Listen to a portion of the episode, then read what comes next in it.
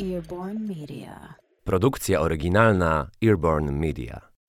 Wino jakie jest, każdy widzi, a wina są różne. I nie chodzi mi tylko o kolory oraz o to, że są wina musujące, spokojne, czyli bez bombli i wzmacniane, na przykład sherry czy porto. Chodzi mi o style, o to, że są wina jak żyleta i takie wina walce. Wina zwiewne i eteryczne i wina, które szorują po językach taniną. Wina gęste, wina beczkowe, wina tropikalne i wina zielone, ale nie, że z regionu Winiu Verde, tylko zielone w zapachu i smaku. Wiecie, trawa, zioła, agrest i szparak. Są wina z goryczą i słodyczą, pikantne, korzenne, o nutach kawy i czekolady. Są wina stajenne z tak zwanym bretem i z lotną kwasowością, która niektórym w ogóle nie przeszkadza, a mnie wkurza niesamowicie. W każdym razie są różne, a ich różnice zazwyczaj są zamierzone przez winiarza. Mówią zazwyczaj, bo są też takie wina naturalne z takimi wadami, których autor zdaje się w ogóle nie zauważać i na pytania o nie lawiruje argumentami jak mój mąż na pytanie o to, kiedy pójdzie wreszcie do fryzjera. No wtedy nie sądzą, że efekt wady w winie był zamierzony. Ale w większości przypadków wina dziś smakują tak, a nie inaczej, bo tak smakować mają. Mamy wszelkie narzędzia i wiedzę, aby robić wina takie, jakie chcemy, lubimy i wiemy, że się sprzedadzą.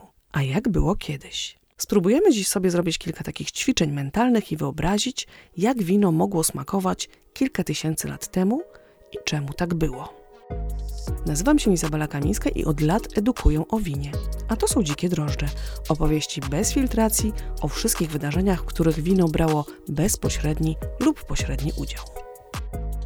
Zacznijmy może od tego, że wino na pewno smakowało kiedyś znacznie, ale to znacznie gorzej niż dziś. Prawdopodobnie nie mielibyśmy ochoty go wypić i nie powinno nas też dziwić, że do wina dodawano najróżniejsze rzeczy, żeby uczynić je bardziej pijalnym. To mogły być różne zioła, to był miód, a nawet ołów, którym wyścieływano amfory, aby nadać winu słodki posmak. To był również popiół ługowy, pył marmurowy, sól czy pieprz, jak pisze w swojej książce Inventing Wine Paul Lukacs. Dodatkiem tym była wreszcie woda. Wina pito naprawdę dużo, ale rozcieńczano je wodą, więc możemy założyć, że ludzie nie byli tak naprawdę totalnie pijani od rana do wieczora. W Odyseuszu Homera jest mowa o proporcjach 20 do 1, przy czym jedna porcja to właśnie wino, ale wydaje się, że proporcje 3 do 1 są bardziej akuratne. Poza tym możemy założyć, że wino w ogóle miało kiedyś mniej alkoholu. Z jednej strony oczywiste jest, że zależy to od klimatu. W gorącym klimacie potencjał alkoholu gron jest wyższy, tam gdzie jest chłodniej, potencjał ten jest niższy. No i to nie zależy od tego, czy robimy wino dziś, czy kiedyś. Ale wiemy i widzimy dziś, że wina mają coraz więcej alkoholu. 13, 14, 15, a nawet 16% staje się normą. A przecież jeszcze kilkadziesiąt lat temu w ramach samych zasad apelacji różnych regionów określana była minimalna zawartość alkoholu, która miała być gwarantem jakości. Co nam to mówi?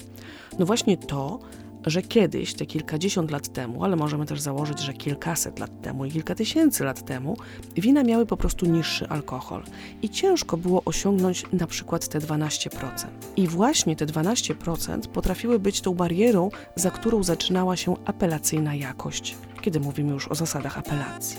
Dziś normą jest 14, ale kiedyś, w przeszłości, kilkaset lat temu, normą było 8, a nawet mniej. Oczywiście w gorętszych regionach można byłoby zawsze zrobić wino o wyższej zawartości alkoholu, ale mamy tutaj drugą przeszkodę. Warunki fermentacji. Kiedy nie kontrolujemy temperatury fermentacji, a kiedyś jej nie kontrolowaliśmy, przebiega ona znacznie bardziej agresywnie i kończy się szybciej, niekoniecznie prowadząc do zamiany całego cukru w alkohol. Tym bardziej, że im więcej cukru w moszczu, tym ta fermentacja prowadzona powinna być w jak najbardziej spokojny i kontrolowany sposób, żeby faktycznie powoli doprowadzić ją do końca. Kiedy fermentacja przebiega w zbyt wysokiej temperaturze, drożdże po prostu umierają. Zatem wina kiedyś były słodkie i miały niską zawartość alkoholu. Miały też zapewne aromaty ugotowanych owoców, co ma związek właśnie ze zbyt wysoką temperaturą fermentacji. No chyba, że mowa o zimnych regionach, gdzie jesienią było chłodno i temperatura fermentacji była kontrolowana naturalnie przez temperaturę otoczenia. Wówczas fermentacja mogła się zatrzymać z powodu zbytniego zimna, no i znów mieliśmy wino słodkie. zapewne bardziej aromatyczne, bez tych nut ugotowanych owoców. Ciekawe jest, że regularnie czytam, że wino w starożytności na przykład było mocniejsze niż dziś i dlatego je rozwadniano. No więc słuchajcie, nie mogło być mocniejsze niż dziś z wymienionych przeze mnie już wyżej powodów, a rozwadniano je dla smaku i dlatego, że pito je zamiast wody, herbaty czy kawy cały dzień. Błędne jest więc rozumowanie, że rozwadniano, bo było za mocne. Rozwadniano pomimo, że mocne wcale nie było, bo być nie mogło. Jak już powiedziałam wcześniej, wino częściej było słodkie. Dlatego chociażby, że fermentacja nie przebiegała do końca. Drugim powodem było też to, że w wielu miejscach tradycją było robienie wina z podsuszanych lub totalnie wysuszonych winogron. Suszono je po prostu na ziemi, albo tak jak na przykład na Cyprze, na krzakach, po tym jak pieczołowicie każdą gałązkę z kiścią winogron łamano, aby odciąć jej dopływ soków. Ciekawe, prawda? W ten sposób grona wysychały na krzakach, a wina faktycznie były słodsze. Kolejnym powodem był fakt, że preferowano w ogóle słodycz w winie. Dodawano przecież do niego miód i inne dodatki, żeby zmienić jego smak i chętnie zatrzymywano fermentację oraz robiono wino właśnie z podsuszonych winogron, żeby zapewnić naturalną słodycz w winie. Wina słodkie były po prostu uważane za lepsze, za wina wyższej jakości. Oczywiście zdarzało się i wówczas, że wino przefermentowywało do końca, chociażby przez to, że pozostawione w beczkach, niefiltrowane, a więc zawierające wciąż drożdże i składniki odżywcze, którymi te drożdże mogły się odżywiać, wino to powoli fermentowało dalej i nawet jeśli jesienią jeszcze było słodkie, to późną wiosną już mogło być wytrawne. Wtedy uznawano je za gorszej jakości. Wtedy właśnie dodawano do niego zioła czy miód i sprzedawano po niższej cenie. Ale ogólnie możemy też założyć, że wina wypijano dość szybko. Dlatego tak radośnie przyjmowano jesienny moment zbiorów i stąd wiele związanych z tym momentem w roku uroczystości obchodzonych do dziś w różnych krajach i regionach. Nawet u nas mamy przecież winne uroczystości na świętego Marcina. Ale wróćmy do tej słodyczy w winie. Popatrzmy na historię Amarone. Amarone to bardzo znane wino z Valpolicelli. Valpolicella w prowincji Verona. Na wschód od jeziora Garda to część regionu Veneto. Słynnym historycznie winem tego regionu było Recioto. Bardzo słodkie czerwone wino z podsuszonych winogron właśnie. Przerywano fermentację, przelewając wciąż jeszcze fermentujące wino z beczek do beczek. W ten sposób faktycznie, choć częściowo, pozbywano się drożdży, a więc wstrzymywano fermentację. Czasem jednak to wino fermentowało sobie dalej i powstawało wino coraz bardziej wytrawne, czyli według standardów rzymskich gorsze. Podniebienia winopijców przez kolejne wieki przedkładały słodycz nad wytrawność. Zmieniać to się zaczęło dopiero w XX wieku. To wtedy pierwszy raz zaczęto doceniać przefermentowane do końca wino z podsuszonych na recioto winogron. Zaczęto nazywać je amaro, czyli gorzkie, albo amarone właśnie. Na pierwszych etykietach wytrawnych win z regionu z lat 50. widać jeszcze te stare napisy Recioto Amaro, czyli gorzkie, wytrawne Recioto. A propos tej wspomnianej przed chwilą filtracji, a właściwie jej braku, oto kolejna rzecz. Wina były kiedyś zdecydowanie mętne, nie były filtrowane, ewentualnie były po prostu zlewane z nadosadu. Dziś wina są klarowne jak woda, w sensie taka czysta woda, nie ta z Odry.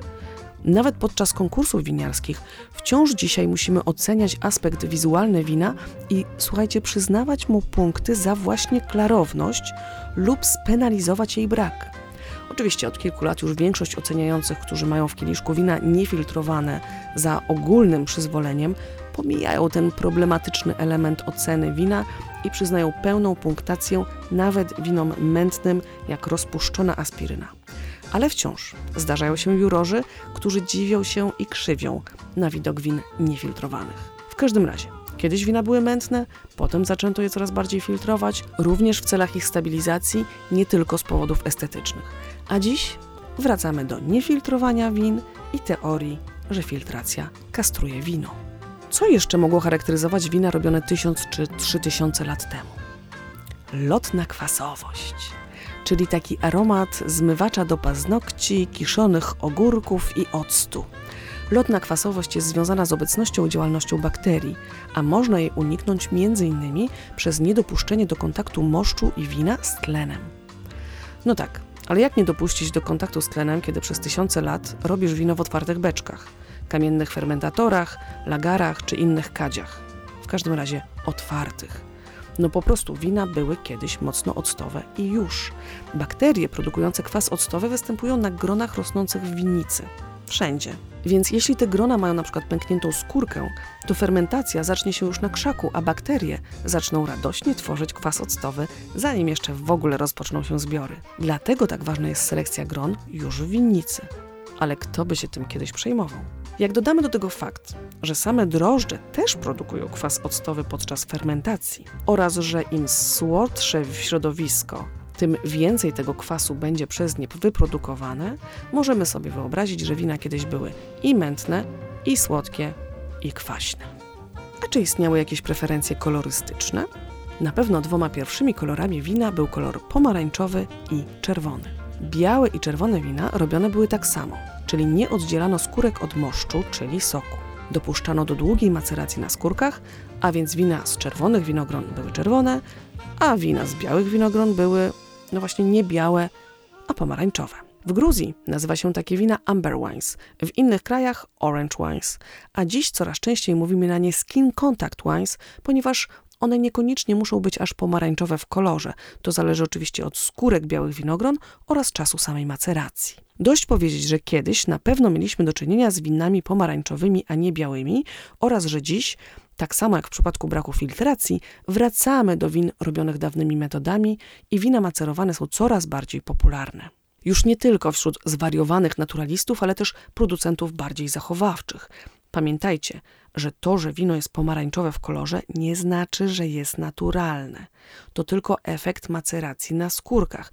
Wina pomarańczowe mogą być zrobione z gron uprawianych standardowo, a nie ekologicznie czy biodynamicznie. Przez to, że pomarańczowa rewolucja kojarzy nam się z producentami eko czy naturalnymi, dziś wiele osób właśnie uważa, że jak wino jest pomarańczowe w kolorze, to na pewno też jest szalone, naturalne, mętne i w ogóle awangardowe. No i producenci masowi zaczynają z tego skojarzenia korzystać, więc warto pamiętać, że to tylko kolor wynikający z maceracji. To czwarty kolor wina. A przy okazji, prawdopodobnie pierwszy kolor wina. No i oczywiście robiono też wina czerwone, z czerwonych winogron lub z mieszanki białych i czerwonych, bo często grona rosły obok siebie, różne szczepy o różnym zabarwieniu skórek i winifikowano je wszystkie razem. Na pewno zrobienie wina białego jest bardziej pracochłonne i wymagające i dlatego też prawdopodobnie wina białe były przez długi czas uważane za bardziej eleganckie i na obrazach przykład szlachtę czy dwór królewski przedstawiano z kielichami wypełnionymi białym winem, a chłopów na roli pokazywano jak piją czerwone. Dziś każdy może pić co chce, a i styl możemy dopasować do swoich preferencji. Cieszę się, że żyjemy w czasach, gdy wina mętne z lotną kwasowością i pomarańczowe w barwie piją ci, którzy chcą. To znaczy, mętność mi nie przeszkadza. Wina macerowane uwielbiam. I tylko z tą lotną mam problem. Duży problem. Więc raczej nie chciałabym pić win, jakie robiono w średniowieczu. Ale już do Gruzji sprzed naszej ery chętnie bym zrobiła wycieczkę i spróbowała win z kwewri. Takich, jak robiono je kiedyś. Odcinek o historii kwewri pewnie by się przydał, prawda? Zapisuję na listę. Tymczasem się żegnam. Szukajcie historii w winie i słyszymy się za tydzień.